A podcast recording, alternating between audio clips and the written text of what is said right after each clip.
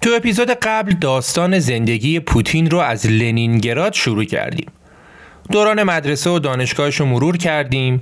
شنیدیم که چی شد رفت کاگبه و چه عواملی تو این انتخاب تأثیر داشت. با پوتین رفتیم به آلمان به شهر درستن و داستان فروریختن دیوار برلین رو مرور کردیم. بعد برگشتیم به لنینگراد و ماجرای سوبچاک شهردار سن پترزبورگ و داستان یلسین رو مرور کردیم.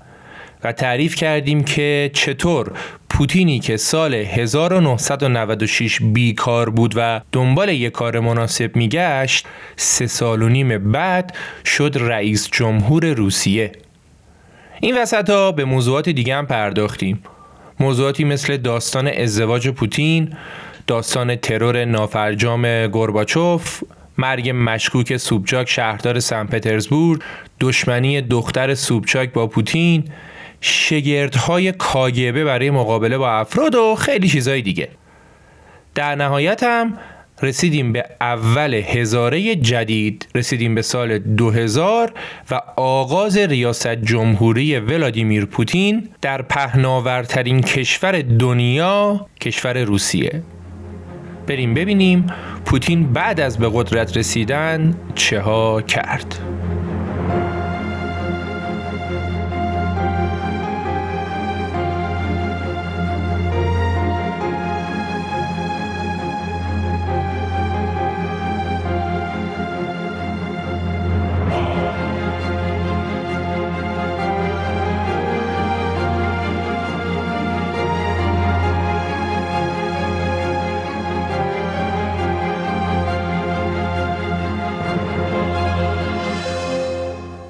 سلام به همراهان عزیز پادکست رخ.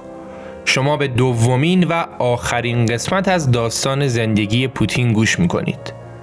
من امیر سودبخش هستم و تو پادکست رخ هر بار برای شما داستان زندگی کسانی رو روایت می‌کنم که قسمتی از تاریخ ایران یا جهان رو رقم زدن. به این امید که با مطالعه تاریخ و با آگاهی از آنچه که در گذشته اتفاق افتاده مجبور به تکرار تاریخ نباشیم. اپیزود مرد یخی قسمت دوم از داستان زندگی ولادیمیر پوتین.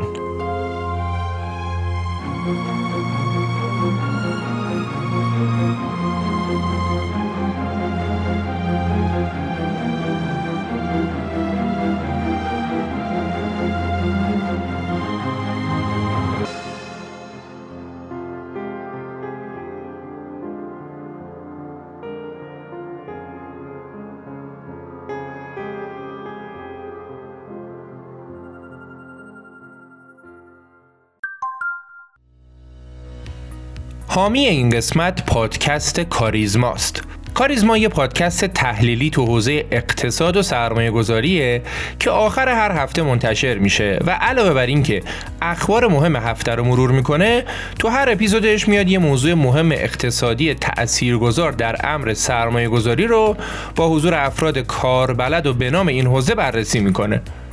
این روزا اغلب مردم به نوعی با بازارهای مالی مثل طلا، سهام، رمز ارز و غیره در ارتباطن و نوسانات این بازارها رو زندگیشون تاثیر مستقیم می‌ذاره. پس آگاهی داشتن نسبت به این بازارها می‌تونه براشون خیلی مفید باشه. یادمون نره که تصمیم های اقتصادی و سرمایه گذاری یکی از مهمترین و در این حال سختترین تصمیمات زندگی هر فرده و برای این تصمیمات ما حتما نیاز به دانش و اطلاعات داریم کاری که پادکست کاریزما می‌کنم همینه. به شما کمک می‌کنه که از فرصت های سرمایه گذاریتون به موقع استفاده کنید. پادکست کاریزما کاری از گروه مالی کاریزما که با سابقه ترین شرکت تو موضوع مدیریت دارایی در بازار سرمایه هستن و متنوع ترین راه حل های سرمایه گذاری رو پیش روی شما قرار میدن. حامی این قسمت پادکست کاریزما از گروه مالی کاریزما. قبل از شروع داستان می‌خوام یه خبر مهم بهتون بدم. همونطور که احتمالا می‌دونید پادکست رخ وارد سومین سال فعالیتش شد و ما خیلی خیلی خوشحالیم که تو این مدت اپیزودهای رخ در مجموع 5.5 میلیون بار شنیده شد و فقط در Castbox 270 هزار دنبال کننده داره پادکست رخ. حالا ما اومدیم با کمک تجربه‌ای که تو این مدت به دست آوردیم پادکست دوممون رو شروع کردیم. پادکستی به نام رپاپ که تو هر قسمتش فقط خلاصه کتاب های مرتبط با تاریخ گفته میشه. و تو اولین قسمت هم که در تاریخ یک شنبه 18 اردیبهشت منتشر میشه رفتیم سراغ دوران حکومت استالین بر روسیه و برای شروع یک کتاب بینظیر و فوقالعاده را انتخاب کردیم. که مطمئنم از خوندن این کتاب و یا شنیدن اپیزود خلاصه کتابش لذت می‌برید. پس اگه دوست داشتید کتاب های مرتبط با تاریخ رو به سبک پادکست رخ ساده و بیالایش گوش کنید می‌تونید پادکست رپاپ رو که من و ایمان نژاد احد از پادکست راوکست داریم تولیدش می‌کنیم و گوش کنید. و اونجا هم ما افتخار همراهی شما رو داشته باشیم. ببخشید پر حرفی کردم. بریم سراغ داستان خودمون. خب بعد از اینکه پوتین شد رئیس جمهور روسیه یکی از اولین فرمانهایی که صادر کرد این بود که دستور داد یلتسین مادام العمر از مسئولیت قضایی برخوردار باشه. یعنی اینکه هیچ کسی اجازه نداره اتهامی بهش وارد کنه شکایتی ازش بکنه و بکشدش به دادگاه. پوتین همونطور که چهار سال قبل از سوبچاک رئیس شکست خوردش در انتخابات شهرداری حمایت کرد این بار هم از یلتسین تمام قد حمایت کرد و حتی خارج از چارچوب قوانین بهش مسئولیت قضایی داد. هرچند که شاید این کار اون کوچکترین کاری بود که پوتین می‌تونست در قبال این همه لطف یلتسین بهش بکنه. می‌دونیم دیگه این یلتسین بود که پوتین رو به همه جا رسوند. اینجای داستان می‌خوایم بریم سراغ بزرگترین چالش پوتین بعد از به قدرت رسیدن. یعنی جنگ روسیه با مسلمانان چچن. چچن الان تو سال 2022 یه جمهوری خودمختار تحت کنترل روسیه است و چند سالیه که وضعیت اونجا سفیده و جنگ تموم شده. ولی داستان چچن قبلا اینجوری نبوده. مردمان این منطقه سالهای سال برای رسیدن به استقلال و مستقل شدن با روسیه جنگیدن. تو جنگ اول چچن با روسیه در سال 1996 و زمان یلتسین ارتش روسیه رفت اونجا و نظامی ها و غیر نظامی ها رو لط و پار کرد. خودش هم کلی کشته داد و آخر سرم موفق نشد کنترل کامل چچن رو به دست بگیره. حتی خود یلتسین هم بعدها گفت که حمله روسیه به چچن تصمیم اشتباهی بوده. اکثر کشورهای دنیا هم روسیه رو اون موقع به خاطر راه انداختن این کشت و کشتار محکوم کردن. خلاصه که رابطه چچن با روسیه همیشه شکراب بود تا اینکه سال 1999 تو روسیه یه سری اتفاقات عجیب افتاد. یه سری اقدامات تروریستی کور ماجرا برمیگرده به دورانی که هنوز پوتین ریاست سازمان امنیت روسیه یا همون FSB رو بر عهده داشت و تازه می‌خواست نخست وزیر بشه.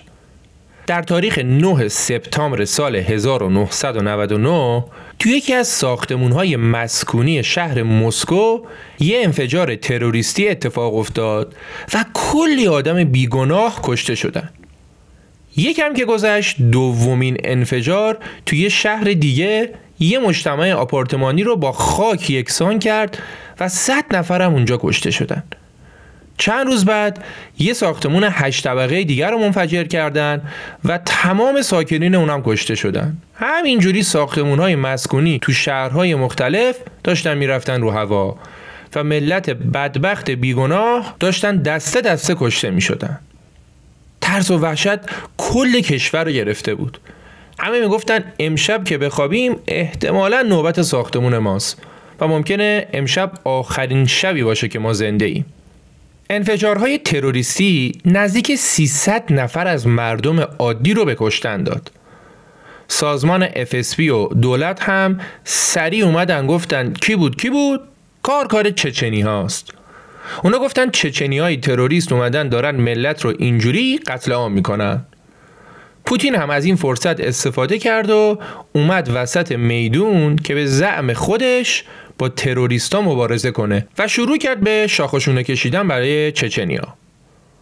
ولی چند روز بعد تو شهر ریازان در 200 کیلومتری مسکو این اتفاق خیلی عجیب افتاد. یه شب یکی از ساکنین یکی از آپارتمان ها یه ماشینی رو می‌بینه که کنار ساختمونشون توقف می‌کنه و چند تا مرد با کیسه های مشکی که دستشون بود ازش پیاده میشن و میرن به سمت زیرزمین ساختمون. اون زمان هم جو جو ترس و وحشت بود و همه سعی می‌کردن حواسشون به همه چیز باشه. طرفم شک می‌کنه. شک می‌کنه زنگ می‌زنه به پلیس و ریپورت میده. پلیس هم پا میشه میاد و می‌بینه که بله تو زیر زمین پر بمبه ها خیلی زود دست به کار میشن و کسایی که بمب رو گذاشتن رو دستگیر می‌کنن و بلا فاصله هم ازشون می‌خوان که کارت شناساییشون رو ارائه بدن وقتی ها کارت اونا رو می‌بینن می‌بینن که اه این مارمولک ها که خودشون معمور FSB هن داستان چیه؟ چه غلطی دارید می‌کنید؟ خیلی زود هم از مسکو دستور می‌رسه که هر چه سریعتر مامورایی که بازداشت کردید رو آزاد کنید. FSB هم رفت تو تلویزیون بیانیه داد و گفت که این یه اقدام تروریستی نبوده. اینا مامورای ما بودن که با برنامه ریزی قبلی داشتن تمرین می‌کردن و می‌خواستن سطح هوشیاری مردم رو بسنجن. جلل خالق. بعدها به کمک یکی از سرهنگ های سابق ارتش یه فیلم مستند ساخته شد که توش نقش سازمان اطلاعات امنیت روسیه یا همون FSB رو تو این بمبگذاری ها ثابت می‌کرد. به محض اینکه مشخص شد تو تولید این مستند چه کسی بوده که نقش داشته بند خدا رو تو مسکو با شلیک گلوله کشتنش. حالا یه تئوری و یه نظریه دیگه هم این بود که بعضی ها می‌گفتن یه سریا با این کار می‌خوان برای دولت پاپوش درست کنن. وگرنه دولت هیچ دلیلی نداشت که بخواد خودشو بندازه تو مخمسه. در هر صورت این پرونده هم مثل خیلی از پرونده های دیگه تو روسیه هیچ وقت نتیجه قطعیش مشخص نشد. ولی چیزی که مشخص شد این بود که از نظر دولت کار کار چچنی هاست و روسیه هم با همین بهونه حمله کرد به چچن. حمله به چچن مصادف شده بود با آغاز ریاست جمهوری پوتین. پوتین هم خیلی قاطع اومد تو تلویزیون و گفت که مطمئن باشید اگه تروریستا تو توالت هم باشن ما پیداشون می‌کنیم و میفرستیمشون ته چاه. جنگ چچن بهترین فرصت برای پوتین بود که بتونه خودشون نشون بده و بین مردم محبوب بشه. و اونم قشنگ همین کار رو کرد. تو تلویزیون تصاویری ازش پخش می‌شد که داره سوار جت جنگی میشه بره سمت چچن و یا اینکه داره فرمان حمله صادر می‌کنه و یا شب سال نو رو کنار سربازهای روسیه تو چچن میگذرونه. ملت هم که پوتین رو با یلتسین همیشه مست و شنگول مقایسه می‌کردن حداقل تو نگاه اول خوشحال بودن که رئیس جمهورشون جوون سر حال با انگیزه و با جذبه است. خلاصه که جنگ با چچن محبوبیت پوتین رو برد بالا. مخصوصا وقتی که یک گروه از چچنی های افراتی دست به گروگانگیری و آدمکشی زدن و با این کارشون خودشون رو به عنوان دشمن به مردم روسیه معرفی کردن. در سپتامبر سال 2002 41 نفر از شبه نظامی های چچنی یه ساختمون تئاتر رو محاصره کردند و اونجا رو بمبگذاری کردند. آدماش هم گروگان گرفتن. بعد اومدن گفتن که روسیه باید نیروهاشو از چچن همین الان ببره بیرون. اگه این کارو نکنید ما 850 گروگانی که داریم و می‌کشیم.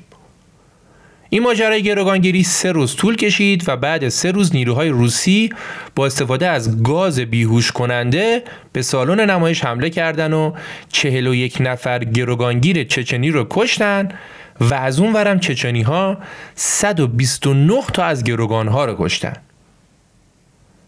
از این حادثه بدتر دو سال بعد اتفاق افتاد. این بار شبه نظامیان چچنی افراتی یه مدرسه رو توی یکی از شهرهای شمالی قفقاز محاصره کردند و این دفعه بیش از هزار نفر رو گروگان گرفتن و دوباره درخواست قبلیشون رو تکرار کردند اینکه نیروهای روسی باید از چچن خارج بشن. نتیجه این گروگانگیری هم شد کشته شدن 320 نفر از جمله 186 کودک مدرسه ای دیگه این اتفاقات بهونه رو داده بود دست نیروهای نظامی روس که بخوان اونا تو چچن هر بلایی می‌خوان سر مردم در بیارن. جنگ بین شبه نظامی های مسلمون چچن و ارتش بزرگ روسیه تا سال 2009 طول کشید. سرکوب و شکنجه و تجاوز شدید مردم مسلمون چچن به بدترین وضع ممکن اتفاق افتاد. اونقدر که دیگه صدای خود روس هم از این حجم کشتار در اومده بود و اونا می‌گفتن گناه مردم عادی چیه که این بلا سرشون میاد؟ البته که دولت روسیه کلا می‌گفت جنگی در کار نیست و اسم این جنایت جنگی رو گذاشته بود عملیات ویژه. آشنا نیست؟ جنگ نه عملیات ویژه. حالا پوتین که دید جنگ داره طولانی میشه رفت با یکی از طایفه های بزرگ چچن مذاکره کرد و اونا رو آورد سمت خودش و یه جورایی بین چچنیا اختلاف انداخت و اونا رو انداخت به جون هم. رهبر این طایفه ای که پوتین باهاشون ارتباط گرفته بودم همین آقای رمضان قدیروفه که این روزها عکس و تصاویرش رو تو جنگ اوکراین زیاد می‌بینیم. کلا استایل و کارایی که رمضان قدیروف می‌کنه عجیب منو یاد شعبون بیمخ میندازه. خلاصه که پوتین موفق شد به هر روشی که بود اوضاع چچن رو آروم کنه و تا امروز هم دیگه خبری از شورش چچنی ها نیست. اما قربانی های جنگ چچن فقط سربازهای دو طرف و مردم چچن نبودن. یکی از معروفترین این قربانی ها خبرنگاری بود به نام آنا پولیتکوفسکیا. البته ایشون تو جنگ کشته نشدن بلکه توسط ماموران مخفی به قتل رسیدن آنا خبرنگار یکی از معروفترین روزنامه های منتقد دولت بود که چندین بار به چچن سفر کرده بود و قتل و غارت وحشتناک نظامی های روسی رو از نزدیک دیده بود و مشغول تهیه گزارشی هم بود که توش داشت به نقض فاحش حقوق بشر توسط نظامی های روسی در چچن میپرداخت. مأمور مخفی های روس هم یه بار تو هواپیما آنا رو مسموم کردن تا از شر خودش و گزارشاش راحت بشن. ولی اون شانس آورد و زنده موند. بعد که مامورا دیدن روش قبلی جواب نداد رفتن تو آپارتمان خونش آنا رو گلوله بارون کردن. حالا چه روزی این کارو کردن؟ دقیقا روز تولد پوتین. بعضی ها می‌گفتن پوتین از قصد این روز رو انتخاب کرده که به مخالفاش ضربه شست نشون بده. بعضی هم می‌گفتن نه پوتین در جریان نبوده و این کار کار یه سری آتش به اختیار بوده که می‌خواستن با این کارشون به پوتین کادوی تولد بدن. در هر صورت آنا پولیتکوفسکیا یکی از روزنامه نگارهای معروف مخالف پوتین به قتل رسید. بعد از کشته شدن آنا سازمان حقوق بشر اومد یه جایزه به نام جایزه آنا پولیتکوفسکیا گذاشت و اونا این جایزه رو هر سال به کسانی میدن که تو مناطق جنگ و درگیری دارن کار می‌کنن و مثل آنا فعالیت های انسان دوستانه انجام میدن.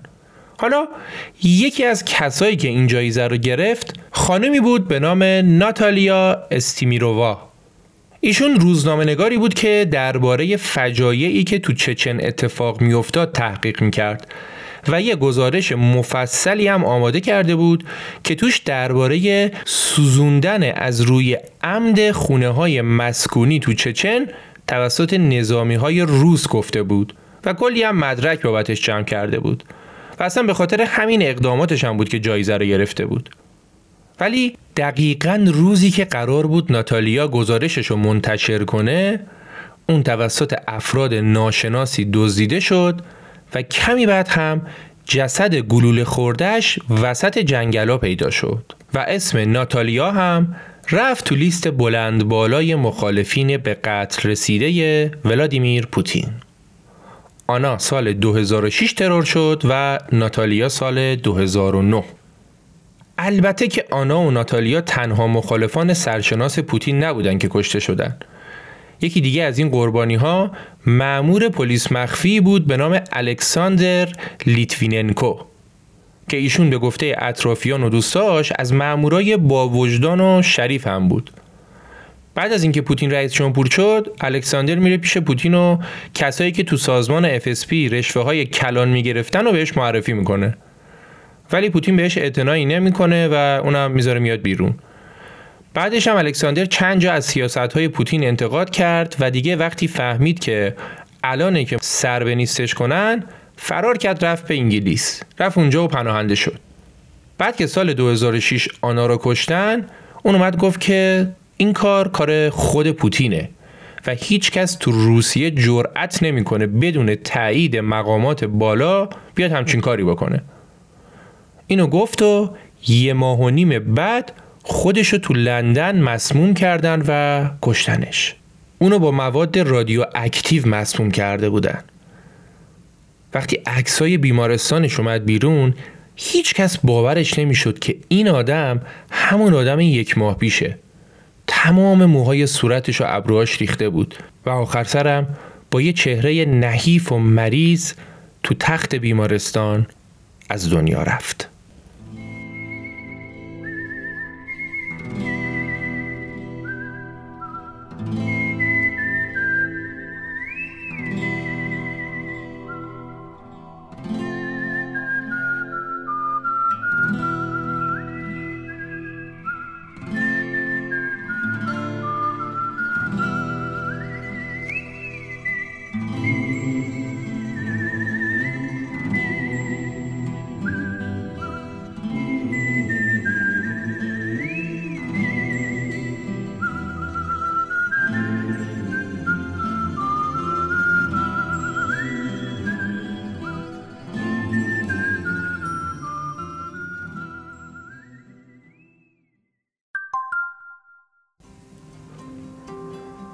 اسپانسر این قسمت شرکت خدمات مهاجرتی نیرواناست.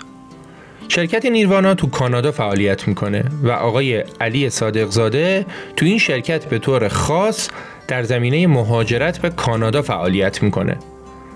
این روزا که خیلی ها به فکر مهاجرت هستن شرکت نیروانا با توجه به سابقه طولانی که داره می‌تونه براشون گزینه مناسبی باشه. شما می‌تونید تمام کارهای مربوط به ویزای توریستی، تحصیلی، استارتاپ، سرمایه گذاری و تمام امور مربوط به مهاجرتتون رو به علی صادقزاده و تیمش در شرکت نیروانا بسپارید. شماره تماس و آدرس پیج اینستاگرامشونم براتون تو توضیحات اپیزود می‌ذارم. حامی این قسمت شرکت خدمات مهاجرتی نیروانا خب برگردیم به ادامه داستان سال 2000 و تو همون سال اول دوران ریاست جمهوری پوتین یکی از زیردریایی های روسیه با 118 خدمه و ملوان خوابید کف آب و تمام افراد توش هم اسیر شدن و لحظه به لحظه امکان از بین رفتنشون بیشتر می‌شد.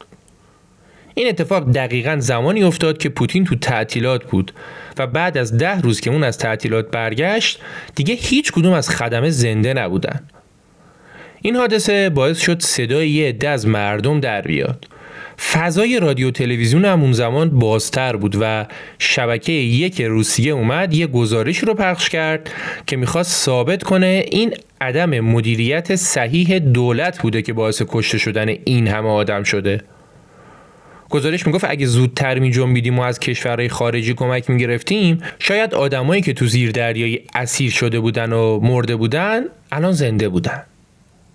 حالا داستان جالب شده بود دیگه. پوتینی که با کمک تلویزیون و رسانه رئیس جمهور شده بود حالا تو تلویزیون به عنوان مقصر نشون داده می‌شد. اونم توسط کی؟ توسط آقای بوریس برزوفسکی مدیر کانال یک. که ایشون خودش یکی از اولیگارچ های نزدیک به پوتین بود و تو انتخابات هم ازش حمایت کرده بود. تو قسمت قبل راجع به اولیگارچ ها صحبت کردیم و داستانشون رو گفتیم و الان می‌دونیم که اونا پولدارهای روس هستن که علاوه بر قدرت اقتصادی بعد از فروپاشی شوروی قدرت سیاسی هم پیدا کرده بودند و در عمل اقتصاد دست یه عده بسیار معدودی از افراد نزدیک به دولت به نام اولیگارچی ها بود. و البته هست. بعد از این انتقاد آقای برزوفسکی پوتین خیلی سریع اومد اون از کار برکنار کرد و مدیریت کانال یک رو داد به حلقه یاران نزدیکش. برزوفسکی هم که کلی ثروت و دارایی داشت همه چیزش رو برداشت و رفت به انگلیس اونجا پناهنده سیاسی شد و شد یکی از اصلی ترین مخالفین پوتین.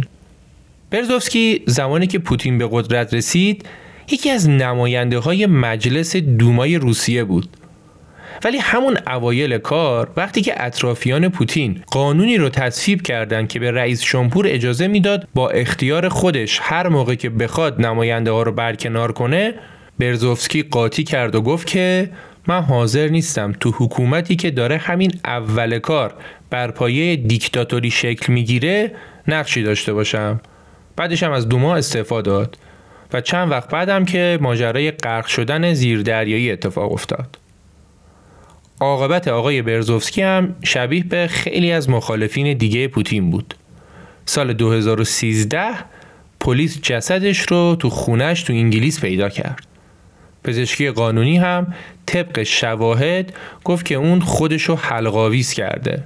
این در صورتی بود که تمامی نزدیکان و دوستان آقای برزوفسکی می‌گفتن که امکان نداره بوریس خودکشی کرده باشه و اون اصلا آدمی نبود که بخواد این کار رو بکنه.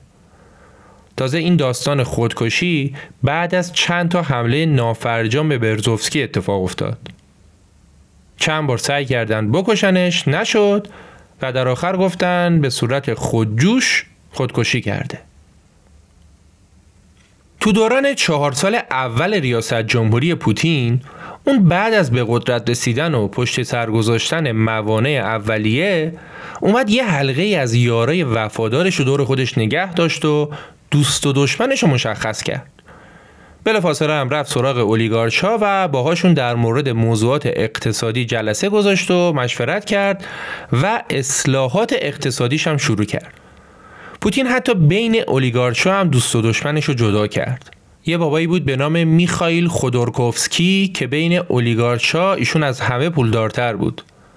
همون اوایل کار تو جلسه ای که خیلی از اولیگارشا با پوتین داشتن خودروفسکی خطاب به پوتین و در حضور دوربین های تلویزیونی گفت که فساد و رشوه کشور رو گرفته و باید بابتش کاری کنیم و از این حرفا.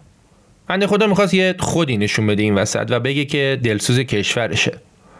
پوتین هم گفت که خود شما شرکتتون مالیاتش رو درست پرداخت نمی‌کنه از زیرش در میره. بعد میای این حرفا رو می‌زنی؟ چند وقت بعد هم زمانی که آقای خودورکوفسکی داشت می‌رفت سوار جت شخصیش بشه توسط پلیس دستگیر شد و محاکمه شد. و دادگاه برای پولدارترین فرد روسیه به خاطر فرار مالیاتی و یا بهتر بگیم به خاطر دهانی که بی موقع باز شده بود نه سال زندانی برید. بگذاریم در مجموع تو چهار سال اول پوتین به خاطر تواناییش تو مدیریت جنگ چچن حالا هرچند با خشونت زیاد و به علاوه اون اصلاحات اقتصادی تاثیرگذارش و چند تا عامل دیگه از جمله کاریزمایی که داشت میزان محبوبیتش خیلی رفت بالا. کلا تاریخ روسیه نشون داده که مردمان روس همیشه علاقه زیادی دارن که یه نفر با قدرت مطلق در رأس حکومت باشه. و چیزی که شاید غرب بهش میگه حکومت دیکتاتوری در روسیه شاید یک حکومت مردمی شناخته میشه. تو کتاب دموکراسی پوتین خیلی جالب به این موضوع پرداخته میشه که اصلا جامعه روسیه چه جور جامعه که مدام ازش دیکتاتور متولد میشه؟ لنین، استالین و الان هم پوتین.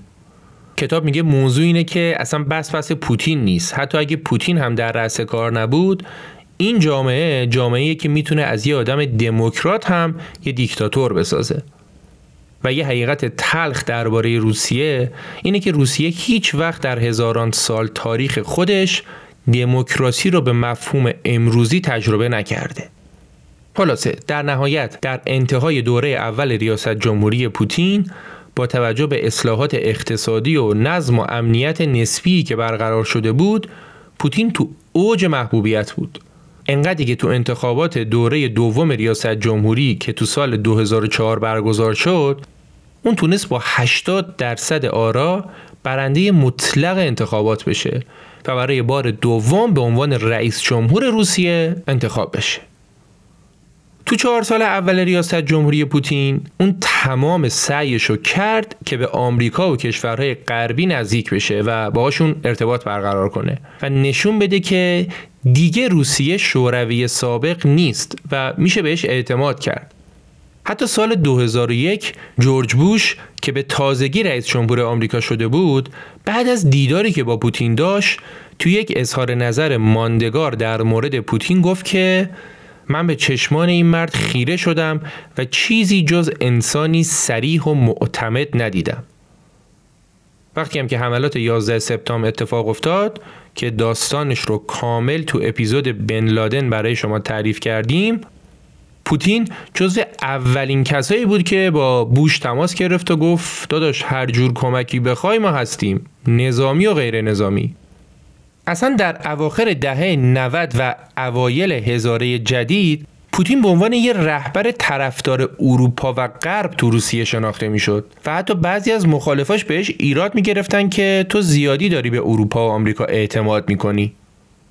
اما تو چهار سال دوم ریاست جمهوری هرچی که زمان می‌رفت جلو پوتین متوجه می‌شد که نه مثل اینکه نگاه اروپا و آمریکا به روسیه قرار نیست عوض بشه و اونا همیشه روسیه رو به چشم دشمن خودشون می‌بینن و روسیه رو تو هیچ کدوم از بازیاشون راه نمیدن.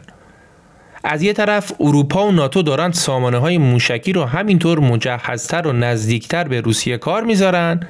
از طرف دیگه هم آمریکا داره برای خودش میشه قدرت مطلق جهان و داره یه تنه کل جهان رو فتح می‌کنه. جمعی این داستان ها باعث شد که پوتین معروفترین و مهمترین سخنرانی دوران ریاست جمهوری هشت ساله اولش رو تو سال 2007 تو کنفرانس مونیخ آلمان انجام بده. کنفرانس مونیخ کنفرانسی بود که اونجا رهبران جهان دور هم جمع می شدن و راجع به مسائل امنیتی دنیا مشورت و رایزنی می کردن. هر کسی هم یه time مشخصی برای سخنرانی داشت. وقتی نوبت به سخنرانی پوتین رسید کل کسایی که تو سالن بودن هاج و واج داشتن به حرفای پوتین که براشون تازگی داشت گوش می‌دادن.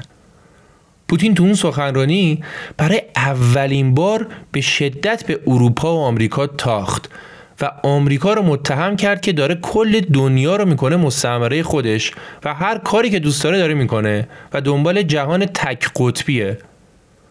اون گفت چیزی که آمریکا دنبالشه برای بقیه کشورها خطرناک و ویرانگره. پوتین تلویحا گفت آمریکا داره پاشو بیشتر از گلیمش دراز می‌کنه و این کار آمریکا باعث میشه دوباره دنیا برگرده به دوران جنگ سرد. و خب همین اتفاق هم افتاد. رقابت های تسلیحاتی و گسترش ناتو و تصمیمات جدید نظامی روسیه که جلوتر بهشون اشاره می‌کنیم باعث شد که جهان دوباره شاهد جنگ سرد بین شرق و غرب باشه. زخمهای کهنه دوباره باز شدند و دشمنی های پس پرده علنی شد. این در حالی بود که تو دو سال قبلش پوتین با ستاره های هالیوود تو جشن های خیریه شرکت می‌کرد. اونا با هم اشغال می‌کردن. حتی پوتین یه بار رفت رو سن آهنگ خون اومد پایین پیانو زد. تو دیدار با کلینتون و بوش همش اینا با هم گل می‌گفتن گل میشنیدن و به ظاهر همه چی خوب بود.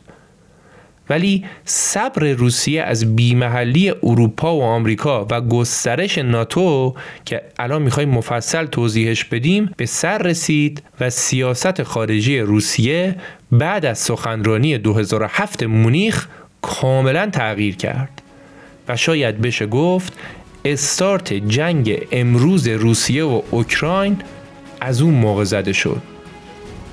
خب حالا وقتشه که بریم و مفصل به این موضوع بپردازیم که اصلا چی شد که روسیه به اوکراین حمله کرد و داستان پشت پرده از چه قرار بود؟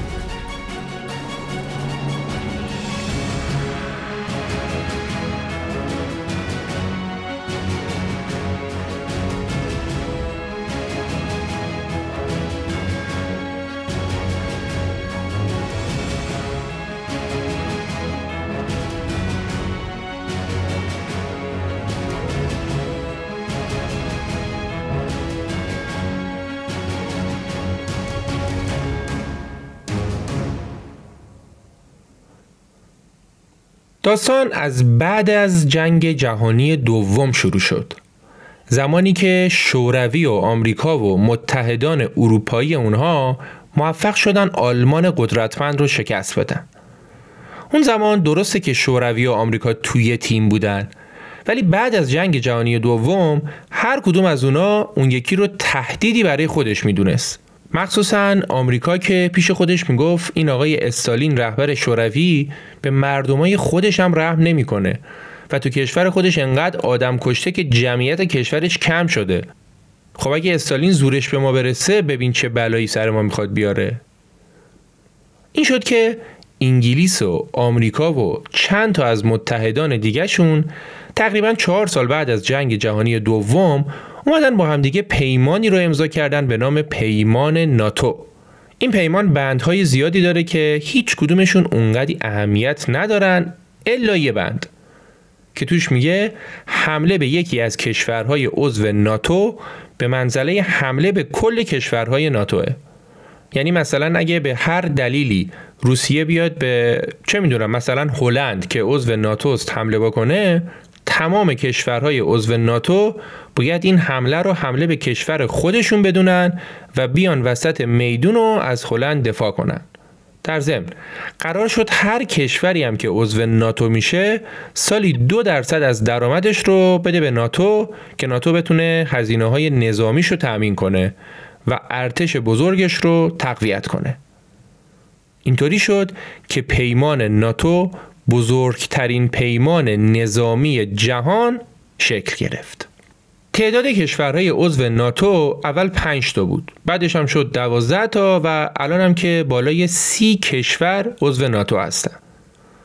خب زمانی که پیمان ناتو پایگذاری شد شوروی هم اومد مقابله به مصر کرد و دقیقا همچین پیمانی رو با چند تا از کشورهای متحد خودش بست و اسمش هم گذاشت پیمان ورشو.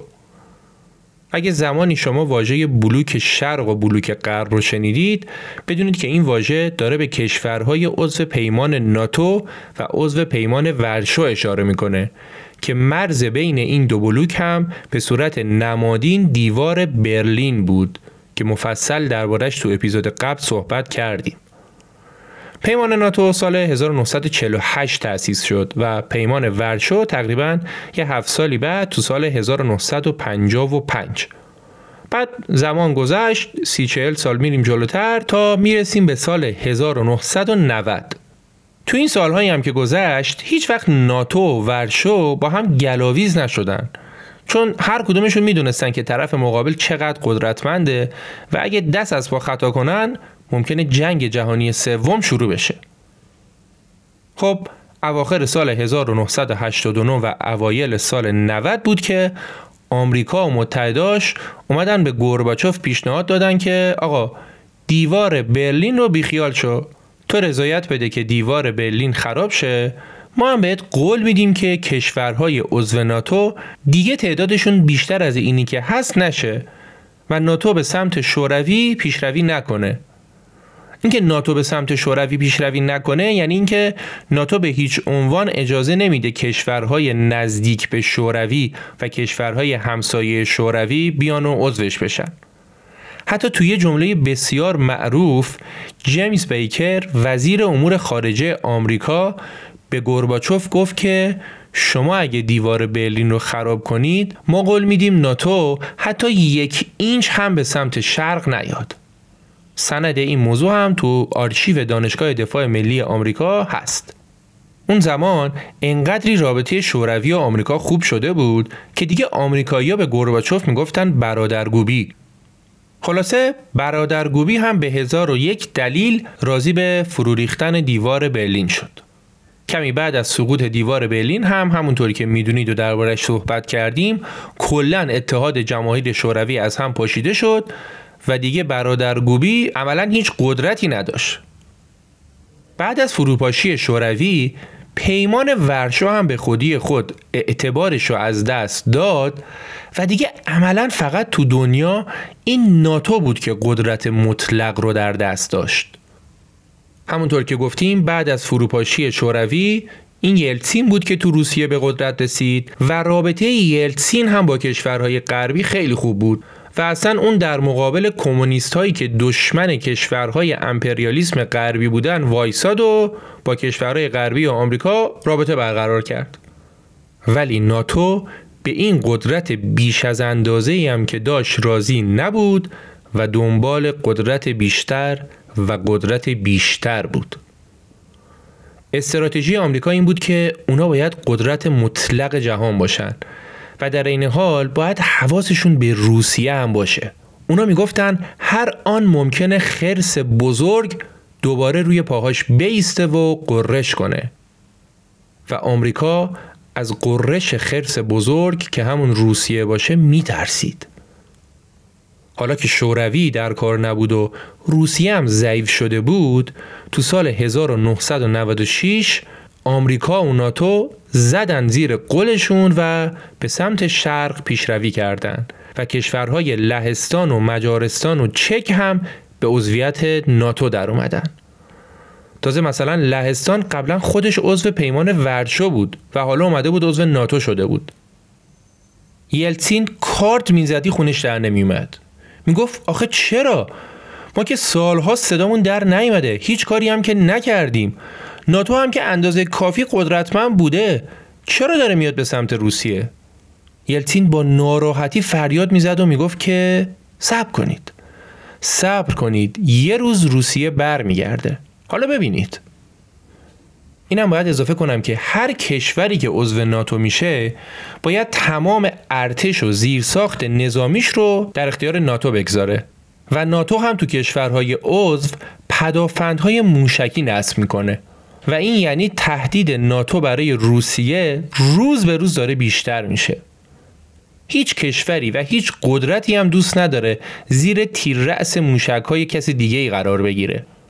سالها قبلتر یه بار شوروی می‌خواست سامانه موشکیش رو توی کوبا نزدیک آمریکا راه اندازی کنه و اصلا کشتی های تأسیساتش هم برای این کار فرستاد سمت کوبا. ولی آمریکا گفت ببین کشتی ها پاشون رو بذارن نزدیک کوبا ما میزنیمشون. امکان نداره بذاریم برسن به کوبا. حالا می‌خواد جنگ جهانی هم بشه بشه. ما نمی‌ذاریم بیاین دم گوش ما سامانه موشکی رو اندازی کنید. و البته کشتی های شوروی هم برگشتن و از اون طرف آمریکا هم سامانه موشکیش رو از ترکیه جمع کرد. ولی حالا که شوروی در کار نبود و روسیه هم ضعیف شده بود ناتو داشت با اسبش چهار نعل میتاخت و می‌رفت جلو. جالب اینه که ناتو باز هم به همین قدرتی که داشت اکتفا نکرد و تو سالهای بعد بلغارستان و استونی و لتونی و رومانی و اسلوواکی و اسلوونی و چند تا کشور دیگه هم به ناتو ملحق شدن. زمانی که پوتین اومد سر کار با وجود اینکه غربی ها زده بودن زیر قولشون ولی پوتین بازم سعی کرد باهاشون ارتباط برقرار کنه. و حتی پوتین به کلینتون پیشنهاد داد که آقا روسیه هم بیاد عضو ناتو بشه. کلینتون هم تو این دیدار گفت چرا که نه؟ حتما. ما میریم موضوع رو بررسی می‌کنیم خبرتون می‌کنیم. و اونا رفتن که بررسی کنن. دقت کنید از زمانی که گورباچوف در سال 1985 به قدرت رسید تا سال 2007 که پوتین اون سخنرانی معروفش رو کرد در طی این 22 سال روسیه تقریبا هیچ فعالیتی بر ضد آمریکا نداشت. پوتین سال 2007 اومد گفت که برای کشور ما این قضیه یه تهدید جدی محسوب میشه و اعتماد ما رو به غرب از بین می‌بره. ما حق داریم که بپرسیم دقیقا برای چی و برای مقابله با کی دارید ناتو رو بزرگتر می‌کنید؟ اون قول و قرارهای قبلی چی شد؟ چه بلایی سرشون اومد؟ بعد پوتین گفت اصلا اشتباه ما این بود که زیادی به شما اطمینان کردیم و بدونید که این کار شما نتیجهش میشه جنگ سرد جدید جنگ سردی که ممکنه به جنگ اتمی منجر بشه. خب این تا اینجای کار و داستان اختلافاتی که روسیه با آمریکا و ناتو داشت و داره. حالا می‌خوایم بریم سراغ خود اوکراین و ببینیم که داستان تو این کشور از چه قرار بوده. بذارید داستان اوکراین رو از سال 2004 دنبال کنیم. سالی که قرار بود یه انتخابات بسیار مهمی تو اوکراین برگزار بشه. انتخابات ریاست جمهوری که دو تا کاندیدا اومده بودن بالا. یکیشون آقای ویکتور یوشچنکو که ایشون به غرب و آمریکا تمایل داشت و یکی هم آقای ویکتور یانوکوویچ که ایشون به روسیه تمایل داشت. خب اوکراین هم کشوریه که علاوه بر اینکه همسایه روسیه است موقعیت بسیار استراتژیکی هم داره و بعد از فروپاشی شوروی همیشه برای روسیه خیلی مهم بود که کسانی تو اوکراین سر کار باشن که با کرملین رابطه خوبی دارن و گوش به فرمان کرملینن. در آستانه انتخابات اوکراین جناح یوشچنکو که به غرب آمریکا تمایل داشت یه صحبتهایی هم می‌کرد که اگه ما پیروز بشیم میریم سراغ ناتو و کشور از زیر سلطه روسیه در میاریم و از این حرفا. خلاصه که انتخابات اون سال اوکراین جنگ سرد بین روسیه و آمریکا بود. و این دوتا کشور هر کدومشون هم با هر ترفندی که می‌دونستن و بلد بودن سعی کردن تو نتیجه انتخابات تأثیرگذار باشن. و خب دست روسیه هم برای این کار بازتر بود. حالا تو اوج جریان مبارزات انتخاباتی بود که یوشچنکو مسموم شد و تا آستانه ملاقات اسرائیل هم رفت. یه بار دیگه یه ترور بیولوژیکی دیگه توسط سازمان اطلاعاتی روسیه انجام شد. هرچند یوشچنکو زنده موند ولی مسمومیت کل صورتش رو داغون کرده بود و اونو شبیه به کسایی کرده بود که رو صورتشون اسید پاشیده میشه. خیلی صورتش داغون شده بود. در صورت اون به مبارزات انتخاباتیش ادامه داد و انتخابات هم برگزار شد ولی نتایج که اومد بیرون نشون داد که برخلاف انتظار یوشچنکو بازنده انتخابات شده و رقیبش یانوکوویچ انتخابات رو برده بعد از اعلام نتایج مردم اوکراین ریختن تو خیابون و گفتن که تو این انتخابات به صورت کاملا سازمان یافته تقلب شده و باید انتخابات مجدد برگزار شه. از یه سمت مردمی بودن که وسط خیابون داشتن اعتراض می‌کردن و از سمت دیگه هم یانوکوویچ بود که با حمایت روسیه جلوی مردم ایستاد و شروع کرد به سرکوب تظاهرات. ولی خب اون زورش به مردم نرسید و در نهایت انتخابات مجدد زیر نظر نهادهای بین المللی برگزار شد و این بار این یوشچنکو بود که پیروز انتخابات بود. داستانی که شنیدید داستان انقلاب نارنجی مردم اوکراین بود که منجر به پیروزی یوشچنکو شد. ولی این پایان ماجرا نبود. این آقای یوشچنکو یه نخست وزیری داشت که خب بیشتر قدرت دست ایشون بود.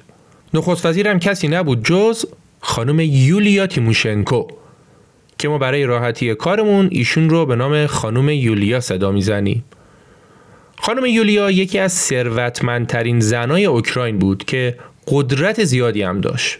یه خانومی با چهره زیبا خوشتیپ متمایل به غرب که توجه مردم دنیا رو به خودش جلب کرده بود. ولی تو چهار سالی که قدرت دست یولیا بود اون نتونست انتظارات مردم اوکراین رو برآورده کنه و بعد از چهار سال تو انتخابات مجدد یولیا که کاندید اصلی انتخابات بود نتیجه رو به رقیبش واگذار کرد. رقیب کی بوده باشه خوبه؟ همون آقای یانوکوویچ که با انقلاب نارنجی ملت از کار برکنارش کرده بودن. یعنی ملت انقلاب کردن ایشون رو از کار برکنار کردن. بعد از چهار سال توی انتخابات سالم دوباره ملت بهش رأی دادن. یانوکوویچ شد رئیس جمهور و اولین کاری هم که کرد این بود که رفت سراغ خانم یولیا و دستگیرش کرد و انداختش زندان. به چه جرمی؟ به جرم قراردادی که خانم یولیا با شرکت روسیه گازپروم بسته بود. گازپروم بزرگترین شرکت تولید کننده گاز در جهانه. خانم یولیا هم برای تأمین گاز اوکراین با این شرکت قرارداد بسته بود و خب باید هم میبست. چون بعد از انقلاب نارنجی اوکراین و روسیه رابطهشون با هم تیره شده بود و روسیه هم اومده بود شیرفلکه گاز رو به سمت اوکراین بسته بود. ملت هم تو سرمایه وحشتناک زمستون مونده بودن بیگاز و خانم یولیا هم رفت قرارداد رو بس که بتونه گاز اوکراین رو تأمین کنه. ولی وقتی که ورق برگشته بود و جناح رقیب یعنی یانوکوویچ پیروز شده بود اونا آمدن یولیا رو به جرم انعقاد قراردادی که به گفته خودشون 190 میلیون دلار به اوکراین خسارت وارد کرده دادگاهیش کردن و انداختنش زندان. هفت سال زندان و 200 میلیون دلار خسارت هم براش تعیین کردن. و تو زندان هم کلی اذیتش کردن. باش بدرفتاری می‌کردن کتکش زدن و دق و دلیشون رو کامل سرش خالی کردن. خب یادمون نرفته که این آقای یانوکوویچی که الان به قدرت رسیده متمایل به روسیه بود. ولی بعد از اینکه مجدد به قدرت رسید با وجود اینکه اون مخالف پیوستن اوکراین به ناتو و اتحادیه اروپا بود ولی اومد با اروپایی مذاکره کرد و راضی شد که با اتحادیه اروپا یه قرارداد توافق همکاری دو جانبه ببنده قراردادی که با امضای اون اوکراین به سمت کشورهای اروپایی قش می کرد و اقتصادش هم به اقتصاد اونا گره می‌خورد.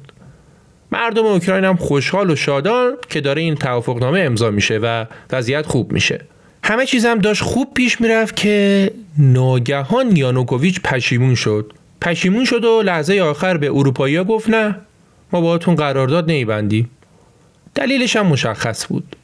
ولادیمیر پوتین پوتین قبل از امضای قرارداد جلساتی رو با یانوکوویچ گذاشت و وعده وعیدهایی بهش داد و اونو از امضای قرارداد منصرفش کرد و خب یانوکوویچ هم نمی‌تونست رو حرف پوتین حرف بزنه ملت هم که متوجه داستان شدن دوباره ریختن تو خیابونها و خشمگینتر از دفعه قبلی که انقلاب نارنجی رو انجام داده بودن بر ضد یانوکوویچ شعار دادن و خواستار برکناری شدن این بار یانوکوویچ کوتاه بیا نبود و به جای مصالحه با نماینده های مردم تو خیابون های کیف حمام خون را انداخت. تکتیر اندازا مردم رو تو خیابون نقش زمین می‌کردن. کلی آدم کشته شد. کشورهای غربی آمریکا روسیه رو مسئول این کشتار می‌دونستن و می‌گفتن تویی که داری از یانوکوویچ حمایت می‌کنی و براش تکتیر انداز میفرستی از اونور روسیه آمریکا رو مسئول کشتار می‌دونست و می‌گفت که این شمایید که دارید از اختشاشات حمایت می‌کنید و نماینده هاتون رو فرستادید اوکراین تصاویری از خانم ویکتوریا نولاند نماینده آمریکا در اوکراین اومد بیرون که نشون می‌داد این خانم وسط تظاهر کننده ها داره بهشون ساندویج آب میوه میده. خیلی فیلم بود این حرکتش. خلاصه که جنگ خیابونی ملت با یانوکوویچ سه ماه طول کشید و بعد از سه ماه یانوکوویچ برای دومین بار تسلیم شد و از کیف فرار کرد به مسکو. بعدش هم خیلی زود خانم یولیا از زندان آزاد شد. دولت جدید اومد سر کار و دولت جدید هم اعلام کرد که بله ما برای پیوستن به ناتو و اتحادیه اروپا می‌خوایم برنامه ریزی کنیم. پوتین هم که دید دستش دیگه به جای بند نیست و اوکراین از کفش رفته اومد به شبه جزیره کریمه حمله کرد و بدون جنگ و خونریزی اونجا رو فتح کرد. درسته که اکثریت اوکراینی ها از این اتفاق خشمگین شدن ولی خیلی از مردم روسیه نه. جمعیت زیادی تو روسیه اوکراین رو به عنوان یک کشور مستقل قبول نداشتن و انگار پوتین با این کارش عزت و افتخار رو به اونا برگردونده بود و قسمتی از کشورشون رو بهشون داده بود. قبلا درباره مردمان روسیه صحبت کردیم. اینجا بد نیست که به مردمان اوکراین هم یه اشاره‌ای بکنیم. کلا میشه مردمان اوکراین رو به دو گروه تقسیم کرد. یه گروهی که اکثریت هستن و خواستار ارتباط با اروپا و بیشتر هم ساکن کیف و شهرهای غربی هن. اما یه گروه دیگه که تعدادشون کمتره و بیشتر در شهرهای شرقی ساکنن روستبارن و خواستار ارتباط با روسیه. و البته یه تعدادی از اینا هم جدایی طلبن و می‌خوان که کلا به روسیه ملحق بشن. تو اون اوضاع قارش میشه اوکراین که یانوکوویچ از کشور فرار کرده بود و هنوز دولت بعدی کاملا مستقر نشده بود بعضی از مردمان شرق اوکراین از جمله مردمان کریمه از فرصت استفاده کردند و دوباره خواستار پیوستن به روسیه شدند.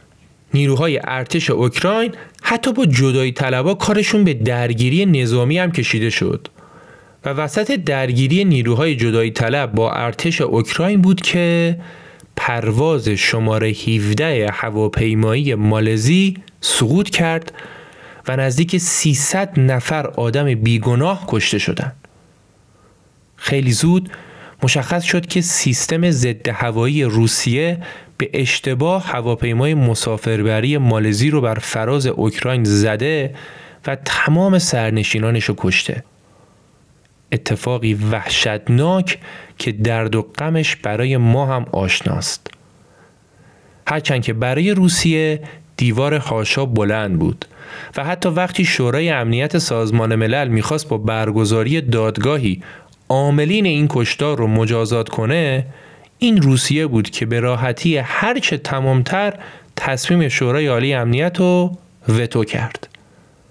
روسیه هیچ وقت بابت این اتفاق به هیچ ارگانی هم پاسخگو نبود و تازه همون زمان اومد از اوضاع آشفته اوکراین و آتشی که جدایی طلب ها شعله ور کرده بودن استفاده کرد و با تجاوز به خاک اوکراین کریمه رو به روسیه ملحق کرد. بعد هم اومد تو کریمه یه همه پرسی برگزار کرد و نزدیک 95 درصد رای دهنده ها هم به این الحاق رأی مثبت دادن.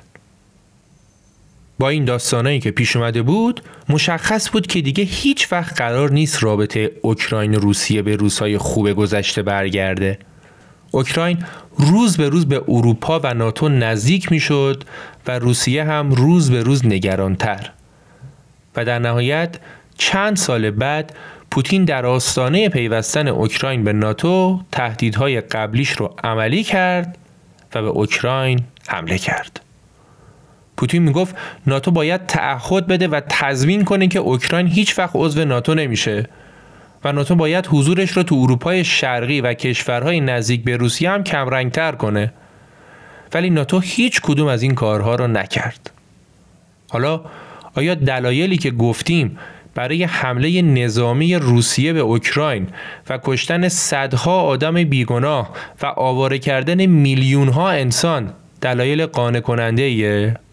قطعا که نه ولی چیزی که مشخصه اینه که پوتین تنها جنایتکار این جنگ نیست و سران کشورهای اروپایی و مخصوصا آمریکا هم در شعله کردن آتش جنگ نقش بسیار زیاد و پررنگی داشتند.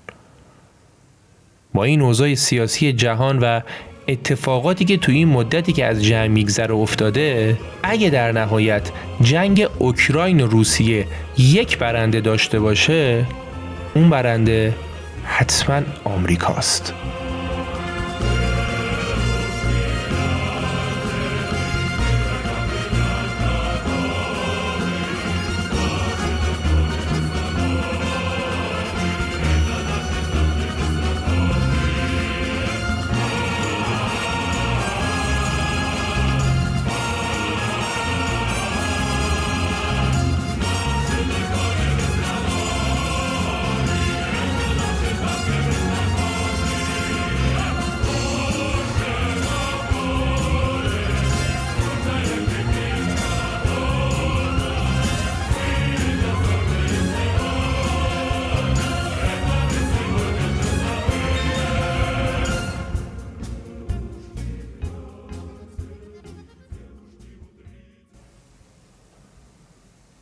برای اینکه روال داستانمون رو ادامه بدیم برمیگردیم به سال 2007 به اواخر دوره دوم ریاست جمهوری پوتین.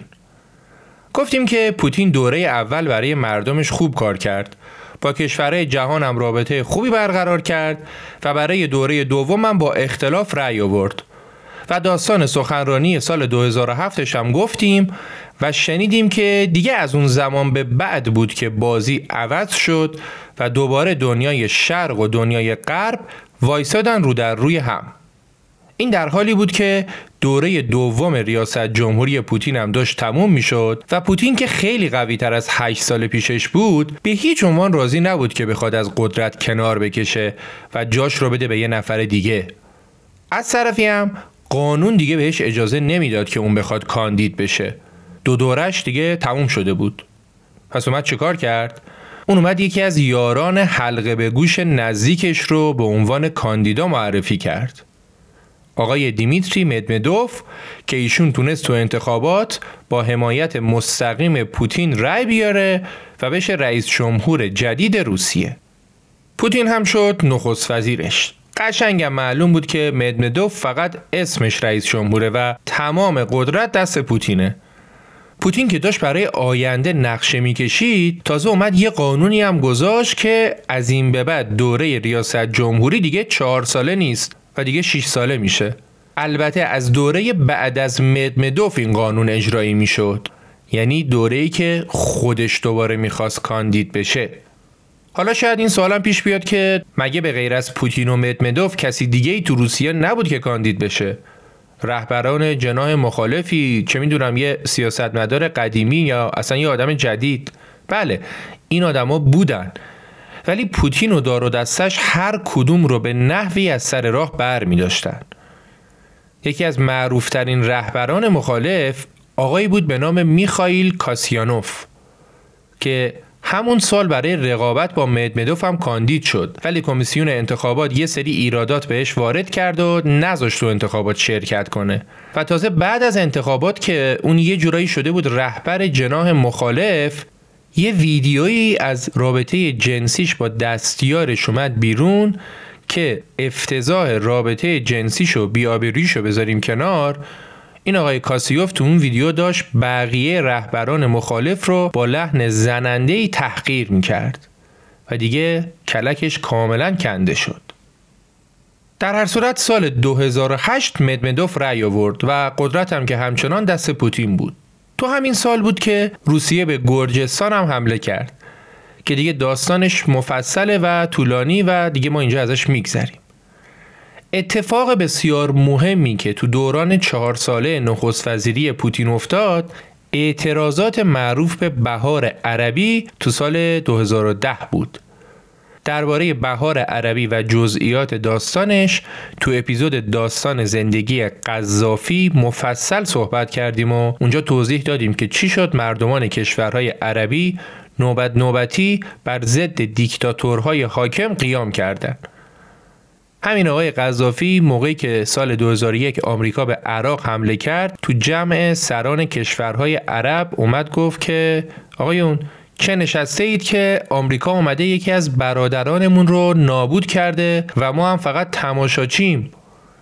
بعد هم رو به بقیه سران کشورها کرد و گفت که مطمئن باشید نفر بعدی یکی از همین شمایید که اینجا نشستید. بنده خدا نمی‌دونست خودش نفر بعدیه و قراره با اون فجاعت کشته بشه. در هر صورت موج بهار عربی به کشورهای دیگه غیر عرب هم رسید و در روسیه هم شورش و اعتراضات خیابونی شروع شد. ده ها هزار نفر تو مسکو جمع شدن تو خیابون. از زمان فروپاشی شوروی تا اون روز این بزرگترین اعتراض مردمی بود. اعتراض ملت هم به دیکتاتوری مطلق پوتین بود و اینکه اون همه مخالفانش رو نابود می‌کنه و هیچ جوره هم حاضر نیست از رأس قدرت بیاد پایین. اعتراضات که بالا گرفت هیلاری کلینتون که هیچ وقت رابطه خوبی با پوتین نداشت از تظاهر کننده ها حمایت کرد و اومد گفت که مردم روسیه هم مثل معترضین دیگه باید صداشون شنیده بشه. حالا داستان اختلاف هیلاری و پوتین رو جلوتر کامل میگیم اعتراضات مردم همچنان تا سال 2012 که زمان برگزاری مجدد انتخابات ریاست جمهوری بود ادامه داشت. برای انتخابات هم مدمدوف دیگه به صورت خودجوش از کاندیداتوری منصرف شد و پوتین مجدد کاندید شد و خودش رو بیرقیب آماده دور جدید ریاست جمهوریش کرد. هیچ اعتنایی هم به مخالفت ها و ملتی که تو خیابون بودن نکرد. سیاست پوتین در مقابل این آدم ها کاملا مشخص بود. سرکوب به شدیدترین شکل ممکن. یکی از رهبران جناح مخالف پوتین و مردمی که تو خیابون بودن وبلاگ نویسی بود به نام آقای الکسی ناوالنی این آقا اول تو وبلاگش از سیاست های پوتین و فسادی که تو کشور بود انتقاد کرد و چند وقت بعد که دیگه وبلاگش خیلی معروف شد و البته وبلاگش هم بستن اون شد یکی از رهبران اپوزیسیون یا همون جناه مخالف قدرت حاکم سال 2012 ناوالنی بعد جور موی دماغ پوتین شده بود و مردم رو تو خیابون نگه می داشت. پلیس هم بازداشتش کرد و یه مدت کوتاهی هم زندانیش کرد بعد که پوتین مجدد شد رئیس جمهور روسیه ناوالنی هم سعی کرد از راه سیاست کارشو پیش ببره و برای پست شهرداری مسکو کاندید شد. ولی براش پرونده فساد مالی درست کردن و درگیر دادگاهش کردن. آخر سرم تو انتخابات رأی نیاورد. بعد هم یه مدت حصر خونگی بود و مدام هم درگیر پرونده ها و دادگاه ها و پاپوش هایی بود که براش درست کرده بودن. ولی اونم همچنان کوتاه نمی اومد و مبارزاتش رو ادامه داد تا اینکه سال 2020 ماموران مخفی روسیه مسمومش کردند و ناوالنی تا دم مرگ رفت ولی دکترها به دادش رسیدن و برای معالجه فرستادنش آلمان و در نهایت هم اون زنده موند بعد از اینکه ناوالنی خوب شد با وجود اینکه می‌دونست اگه برگرد روسیه پوتین یه بلایی سرش میاره از آلمان برگشت به روسیه و تو همون فرودگاه هم پلیس گرفتش و زندانیش کرد. سه سال و نیم زندان برای همون پرونده ها و پاپوش های قدیمی. همین اواخر هم در اوج داستان جنگ اوکراین پوتین از فرصت استفاده کرد و مجدد ناوالنی رو برای یه سری پرونده های دیگه محاکمه کرد و نه سال زندان دیگه هم بهش اضافه کرد. تازه ناوالنی شانس آورد که مثل اکثر مخالفای دیگه پوتین هنوز نمرده و حداقل داره نفس می‌کشه. برگردیم به سال 2012 و انتخاب مجدد پوتین. تا اینجای کار پوتین 8 سال رئیس جمهور و 4 سال نخست وزیر بوده و جمعا 12 سال در رأس قدرت بود و با توجه به برنده شدنش تو انتخابات و همینطور با توجه به اینکه طول دوره ریاست جمهوری هم خودش کرده بود 6 سال احتمالا دو دوره دیگه یعنی 12 سال دیگه هم در رأس قدرت میموند. تا اینجای کار دوازده سال در قدرت بود و برای دوازده سال بعدی هم نقشه کشیده بود. پوتین مخالف داشت زیاد هم داشت. ملت تو خیابون بودن و پوتین به شدت سرکوبشون می‌کرد. بله همه اینا درست. ولی اون طرفدار هم کم نداشت. سال 2000 که پوتین به قدرت رسید میانگین درآمد مردم روسیه فقط 700 روبل بود و این عدد سال 2012 شده بود 29 هزار روبل. حقوق بازنشسته ها چند برابر شده بود و میزان فقر دو سوم کمتر شده بود. کشورم از لحاظ سیاسی و اقتصادی به یه ثبات نسبی رسیده بود و همه اینا باعث شده بود اون طرفدارای زیادی داشته باشه. در نهایت تو انتخاباتی که پوتین برگزار کرد خودش هم رأی آورد. همزمان با مراسم سوگندش به عنوان رئیس جمهور روسیه در کاخ کرملین پلیس ضد شورش بیرون کاخ داشت به مردمی که هنوز توی خیابون بودن حمله می کرد.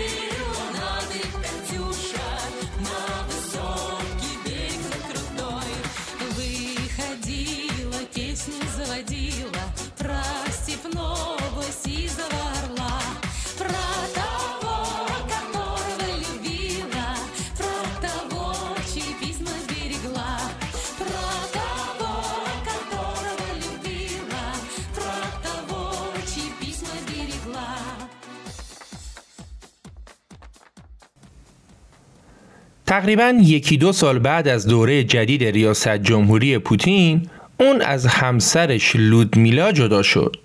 بعد از سی سال زندگی مشترک پوتین اومد به خبرنگارا گفت که به خاطر مشغله کاری ما وقت نمی کنیم با هم باشیم و بهتر راهمون از هم جدا کنیم و از این حرفا.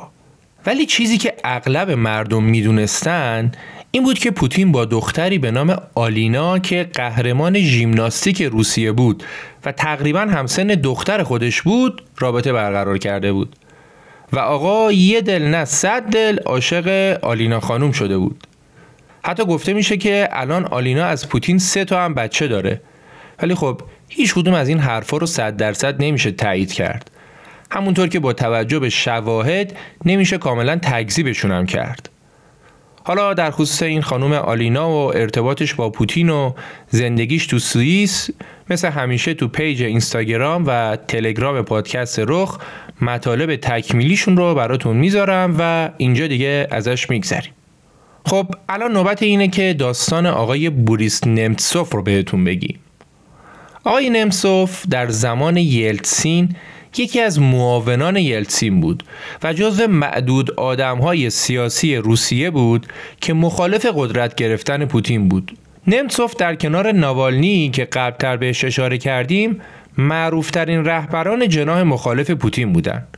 عاقبت ناوالنی رو که شنیدیم الان داره گوشه زندان روزهاش رو شب می‌کنه حالا ببینیم نمتسوف کارش به کجا کشیده شد نمتسوف تو جریان مبارزات سیاسیش بر ضد پوتین اومده بود یه گزارشی رو منتشر کرده بود و با یه سری مدارکی که جمع کرده بود ادعا می‌کرد که پوتین 43 تا هواپیما 15 تا هلیکوپتر 4 تا قایق و 20 تا کاخ داره. و گفته بود که الان پوتین بیش از دو برابر ثروتمندترین آدم دنیا ثروت داره.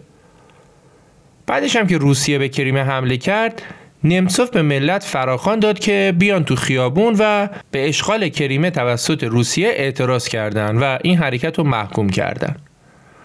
تو این تظاهرات و تظاهرات های قبلی و بعدیش نمسوف یه چند باری دستگیر شد رفت زندان دوباره اومد بیرون و دوباره به مخالفتاش و مبارزاتش با پوتین ادامه داد تا اینکه در نهایت در 27 فوریه سال 2015 نزدیک کاخ کرملین روی یک پل ماشینرو بزرگ بوریس نمتسوف به ضرب چهار گلوله کشته شد. تو اون محلی که خب نزدیک کاخ کرملین بود و پر از دوربین های امنیتی فقط تصویر یه دوربین اونم از فاصله بسیار دور اومد بیرون که اصلا هم نشون نمی‌داد که دقیقا لحظه شلیک چه اتفاقی افتاده. بوریس نمسوف ترور شد و بلافاصله پوتین اومد این کار رو محکوم کرد و پنج نفر از چچنی ها رو به عنوان مزنون به قتل دستگیر کرد.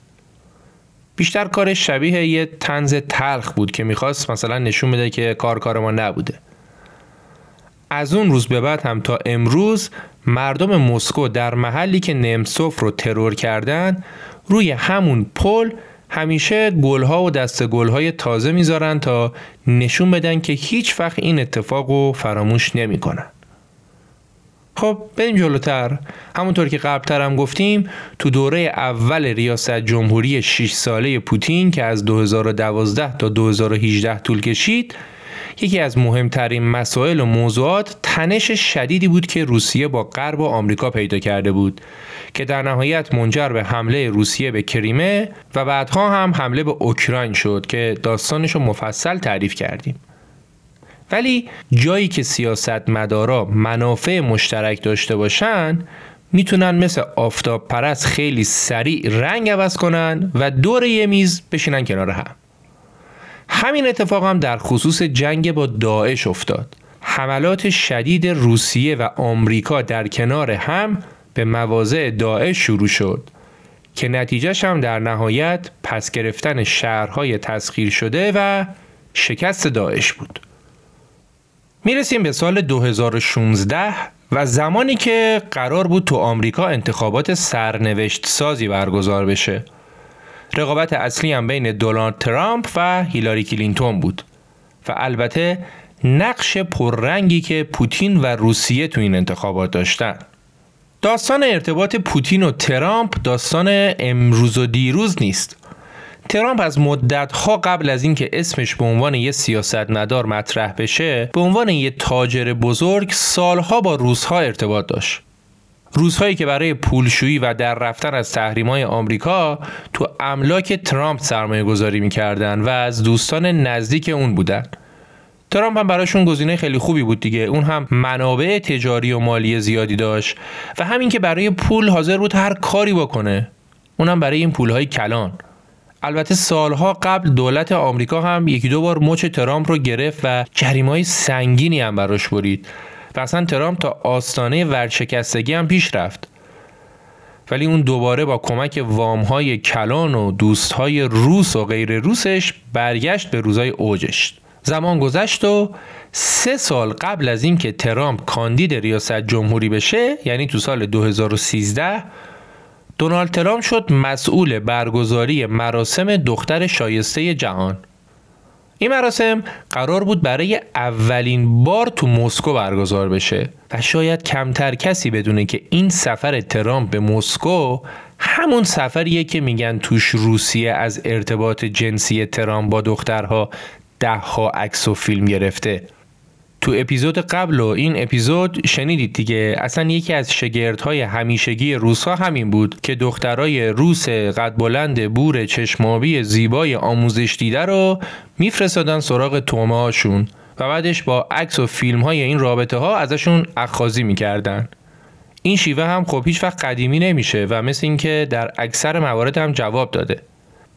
کسایی که این تئوری رو درباره ترامپ مطرح می‌کنن و میگن روسیه ازش فیلم و عکس داره استدلالشون اینه که ببینید ترامپ از قبل از ریاست جمهوریش تا وقتی که از کاخ سفید اومد بیرون و بعدش هیچ وقت حرفی بر ضد روزها نزد و تازه همیشه هم از پوتین تعریف و تمجید می‌کرد. تو مبارزات انتخاباتیش که پیروز هم شد یه بار اصلا گفت پوتین هرچی باشه از رئیس جمهور آمریکا بهتره. حالا هر چقدر ترامپ به روسیه و پوتین نزدیک بود هیلاری دشمن پوتین بود و پوتین تو عالم سیاست از هیچ کسی اندازه هیلاری کلینتون بدش نمیومد و البته این احساس هم یه احساس دو طرفه بود. هیلاری تو کمپین انتخاباتیش تکلیفش رو با پوتین روشن کرد و گفت که پوتین خودخواهتر از اونیه که بشه باش کنار اومد. گفت ما باید مقابل زورگویی اون بیستیم و اصلا کسی که تو کاگبه بوده آدمیه که عاطفه و احساس نداره و نمیشه باش کار کرد. پوتین هم در جوابش گفت که یه سیاستمدار نباید با قلبش قضاوت کنه و احساسی باشه بلکه باید از مغزش استفاده کنه. خلاصه که کاملا مشخص بود که پوتین هیچ علاقه ای نداره هیلاری رأی بیاره و روسیه هر کاری که از دستش برمیومد برای ترامپ کرد. و با تمام توان سایبریش اومد تو مبارزات انتخاباتی. انقدی دخالت های روسیه زیاد شده بود که اوباما تو ملاقاتی که با پوتین داشت شخصا به پوتین گفت آقا دست از این کاراتون بردارید. ولی روسیه دست بردار نبود و ارتش سایبری روسها تونست قشنگ جو انتخابات رو به نفع ترامپ عوض کنه.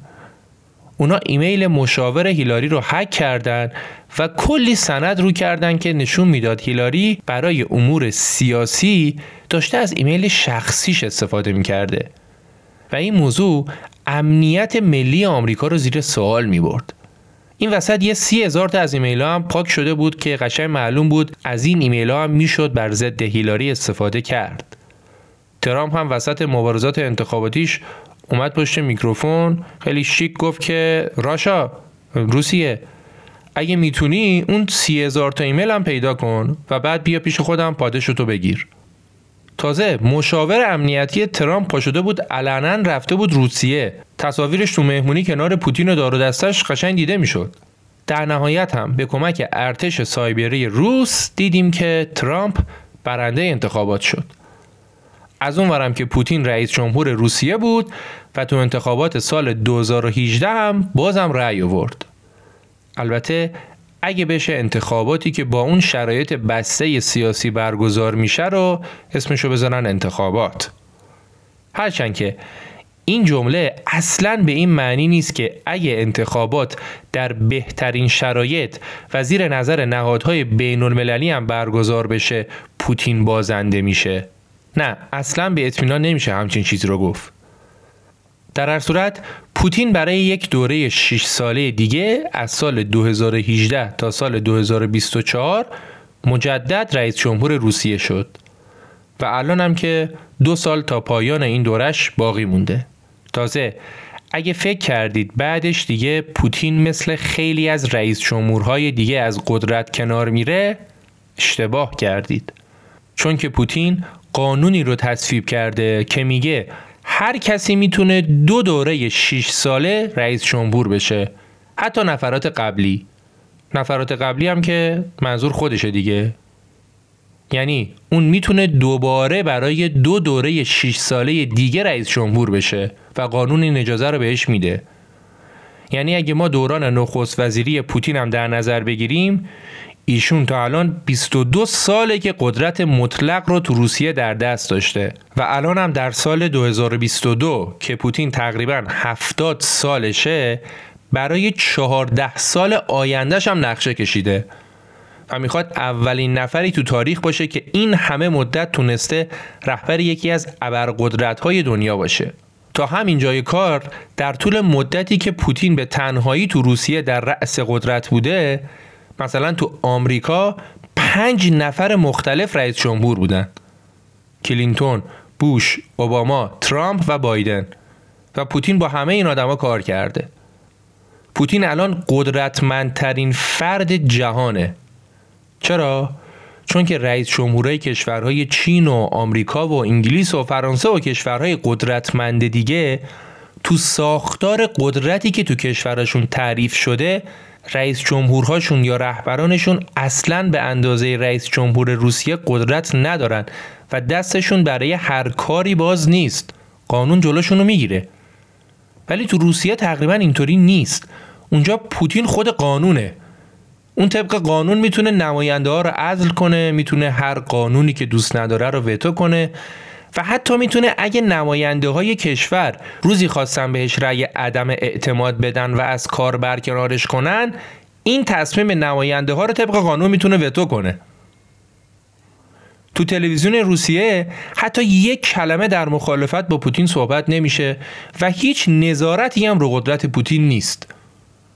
هرچند که با تمام این تفاسیر پوتین هنوزم تو روسیه هرچند کمتر از گذشته طرفدارای زیادی داره و مردم اونو به دلایل مختلفی قبولش دارن که مهمترینش به خاطر رشد اقتصادی و وضعیت نسبتا خوبیه که ملت الان نسبت به دهه فاجعه بار 90 دارن. یعنی هر کسی که تو روسیه دهه 90 رو دیده باشه و اونو تجربه کرده باشه از ترس اینکه دوباره به اون دوران برنگرده شاید حاضر باشه همه چیزهای دیگر رو بپذیره. حالا در کنارش ثبات نسبی سیاسی و کاریزمایی که پوتین به عنوان یه رهبر قدرتمند داره هم به محبوبیتش اضافه می‌کنه. هرچند که این ثبات سیاسی به واسطه این اتفاق افتاده که اون تمام مخالفینش رو از دم تیغ گذرونده. البته که خیلی وقتا هم اصلا نیاز به واکنش خود پوتین و نیروهای امنیتیش هم نیست. جوانان طرفدار پوتین تو روسیه جنبشی رو انداختن به نام جنبش نشی. کار این جنبش اینه که به صورت آتش به اختیار اونا میرن سراغ مخالفای پوتین و هر بلایی که بخوان سرشون میارن.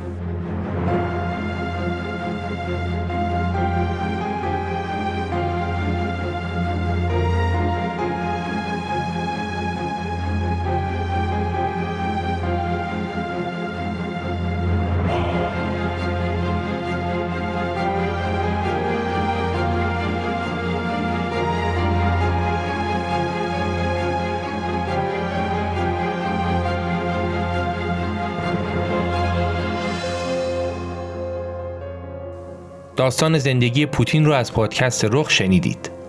این اپیزود با حمایت پادکست کاریزما و مؤسسه مهاجرتی نیروانا تولید شده و خانم ها نازنین قاری، نکیسا عبداللهی و فوجان فوجی هم به من در تولید اپیزود کمک کردند.